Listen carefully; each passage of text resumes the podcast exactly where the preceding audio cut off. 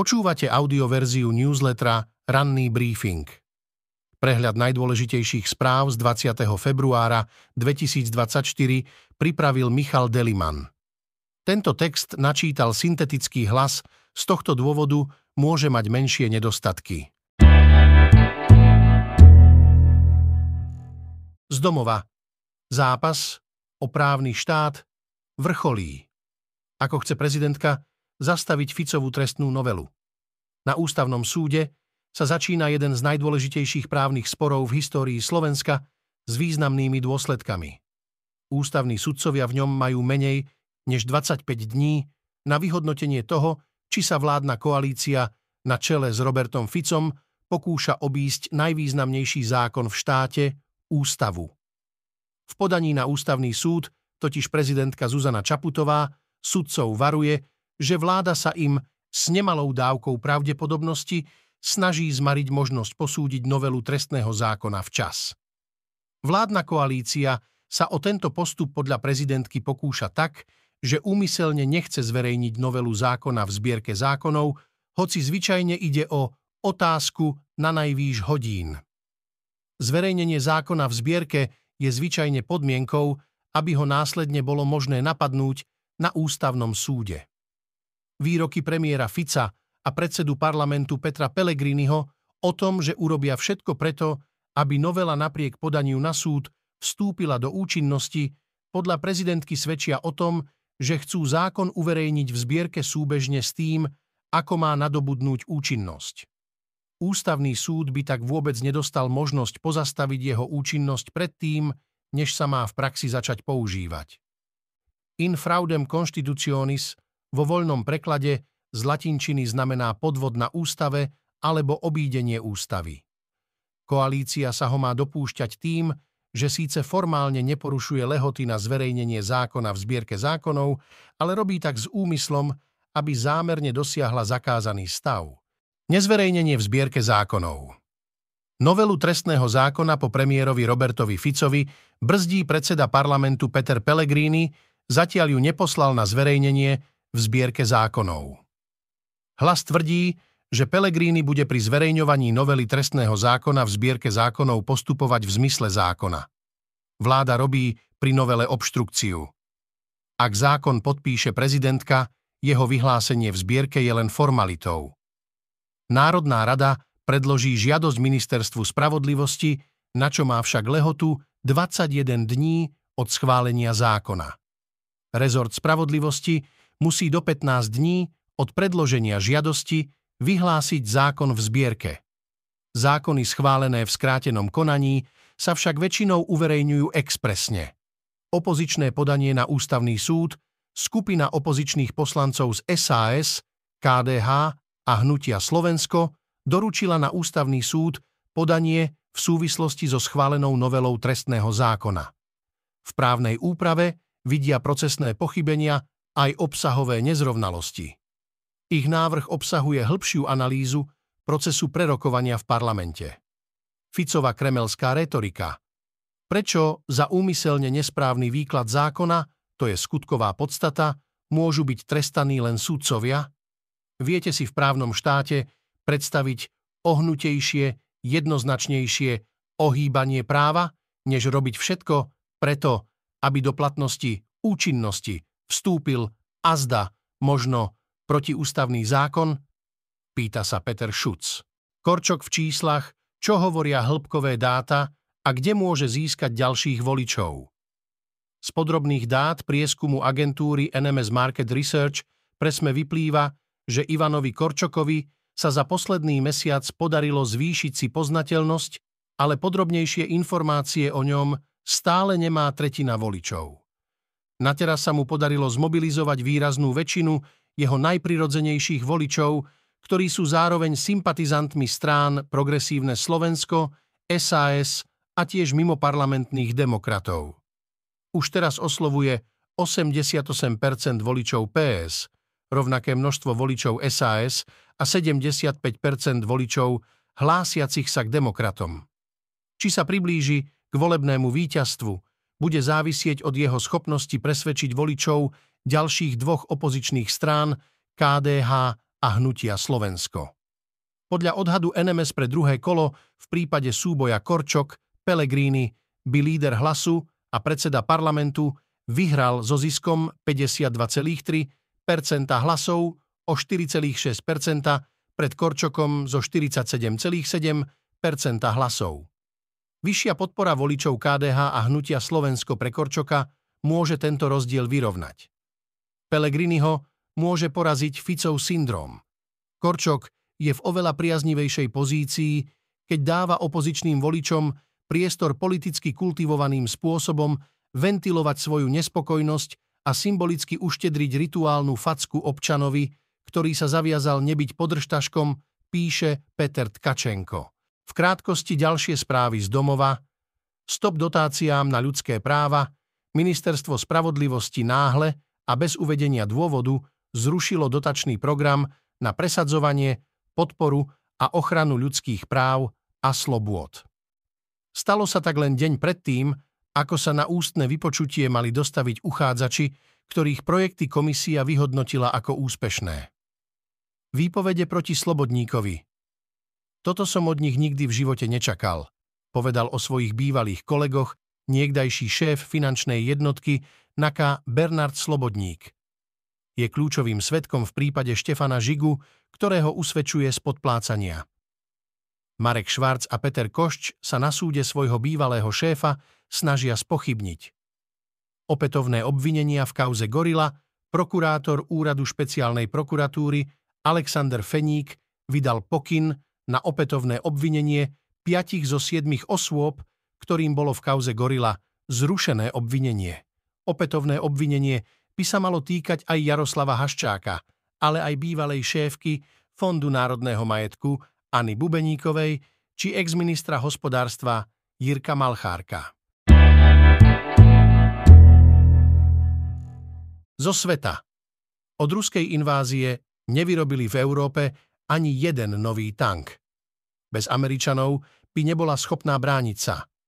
Donald Trump vystrašil Európu vyhlásením, že ako prípadný prezident USA odmietne brániť tie krajiny, ktoré neinvestujú dostatočne do svojej obrany. Väčšina európskych členov na to znervóznela, pretože mnohí z nich nedávajú na obranu dohodnutý podiel svojho bohatstva. Európania by v prípade útoku zo strany Ruska, ktoré teraz oznámilo, že zdvojnásobí počet vojakov rozmiestnených pozdĺž svojich hraníc z NATO, zostali sami. Dokážeme sa ubrániť bez Američanov a čo na to musia urobiť európske štáty? Masívne sa vyzbrojiť. Od ruskej invázie na Ukrajinu sa v Európe nevyrobil ani jeden nový tank, hovorí Jan Jireš, vrchný riaditeľ Českého ministerstva obrany, ktorý vedie sekciu obranej politiky a stratégie. V minulosti európske zbrojovky nemali dostatok objednávok a tak znižovali kapacity alebo presúvali výrobu inam. Teraz sa snažia rýchlo naštartovať veľkovýrobu. Hoci sa krajiny na to zaviazali vynakladať na obranu aspoň 2% svojho hrubého domáceho produktu, väčšina z nich to už dávno nerobí. V krátkosti z Ukrajiny. Čo bude s ruskou opozíciou, smrť Alexeja Navalného a fakt, že najvýraznejšie osobnosti ruskej opozície sú po smrti, v exile alebo vo väzniciach, otvárajú otázku, či v Rusku ešte vôbec existuje opozícia. O spájaní hovorí podnikateľ a politik v exile Michail Chodorkovský a v boji po svojom manželovi plánuje pokračovať aj Julia Navalná. Akú majú šancu uspieť? Poprava zajadcov v Avdívke. Rusi obsadili mesto Avdívka po stiahnutí ukrajinských síl len pred pár dňami. Už teraz sa však objavila správa, že sa tam mohli dopustiť vojnových zločinov – na základni na juhovýchode Avdívky sa zdržiavala skupina ukrajinských vojakov, ktorí pre zranenia nemohli mesto opustiť. Po príchode Rusov sa okupantom vzdali, tí ich však popravili. Poprava zajadcov pri Robotine, ruskí vojaci postrieľali ukrajinských zajadcov aj pri dedine Robotine na juhovýchode krajiny, dokazuje to video, ktoré sa rozšírilo po sociálnych sieťach. Incident sa stal v nedeľu keď ruské jednotky útočili na obec, ktorú sa podarilo oslobodiť v Lani v lete počas ukrajinskej protiofenzívy. vražda ruského dezertéra, ruského pilota vrtulníka Maxima Kuzminova, ktorý pred šiestimi mesiacmi dezertoval na Ukrajinu aj s vrtulníkom Mi-8, našli mŕtvého v Španielsku, informoval hovorca ukrajinskej vojenskej tajnej služby Andrii Jusov. Kuzminova zastrelili šiestimi ranami a prešli autom. Rusi verbujú už aj väzenkyne. Ruské ministerstvo obrany začalo verbovať väzenkyne zo ženskej väznice v Leningradskej oblasti, aby bojovali vo vojne proti Ukrajine. Ponuku sa rozhodlo prijať približne 20 až 50 žien. Slúžiť majú ako ostreľovačky. Z ekonomiky šéf cukrovaru. Je nelogické, že dovážame cukor z Brazílie a z Afriky. Nemeckí investori sa na Slovensku neusadili len v automobilovom priemysle, ale dominantnú pozíciu majú aj vo výrobe slovenského cukru. Vlastnia posledné dva funkčné cukrovary. Sucuker cez rakúsku cérsku spoločnosť Agrana ovláda slovenské cukrovary v Seredi a do portfólia skupiny Nordzucker zasa patrí považský cukor v Trenčianskej Teplej. Cukor je jednou z potravín, v ktorej je Slovensko sebestačné. Výroba dvojice slovenských cukrovarov je pritom len zlomkom v celkovej produkcii v EÚ.